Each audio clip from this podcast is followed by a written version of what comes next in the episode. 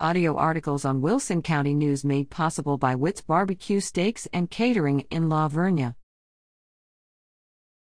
Wilson County Sheriff's Office arrests suspect. April 17, 2021, the Wilson County Sheriff's Office arrested Robert Atkins 3 today, April 17. Watch next week's Wilson County News for more. Updated 4:45 p.m. Sheriff's deputies have suspended a search in eastern Wilson County on FM 539 near the Polley Mansion, but encourage members of the public to report sightings of a suspect who was the target of an intensive search Friday morning. The suspect had not been located as of 4:20 p.m. Friday. Chief Deputy Clint Garza said the investigation continues.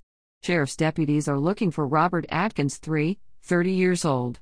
A white male 5'11 inches with a slender build, he was dressed all in black when last seen and no longer had the jacket or backpack. He is balding and heavily tattooed.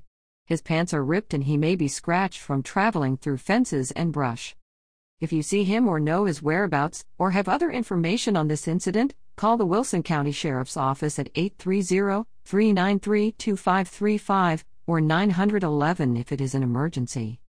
Update as of 1:22 p.m. Chief Deputy Clint Garza said the Wilson County Sheriff's Office has called off the search for a potentially armed suspect on FM 539 in eastern Wilson County.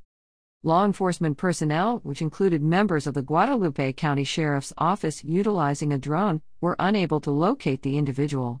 Units remain in the area, Garza said. He reminds area residents to remain alert for the white male dressed all in black who may be armed with a gun. Call 911 if you see something, Garza urged and cautioned again do not approach the person who may be armed. Original post April 16, 2021 at 11:51 a.m. Wilson County Sheriff's Office advises members of the public in the area of FM 539 and CR 336 to be on the lookout for a suspect who is possibly armed with a gun. This is near the Polley Mansion. The white male is dressed in all black. His pants may be ripped, dirty, and worn.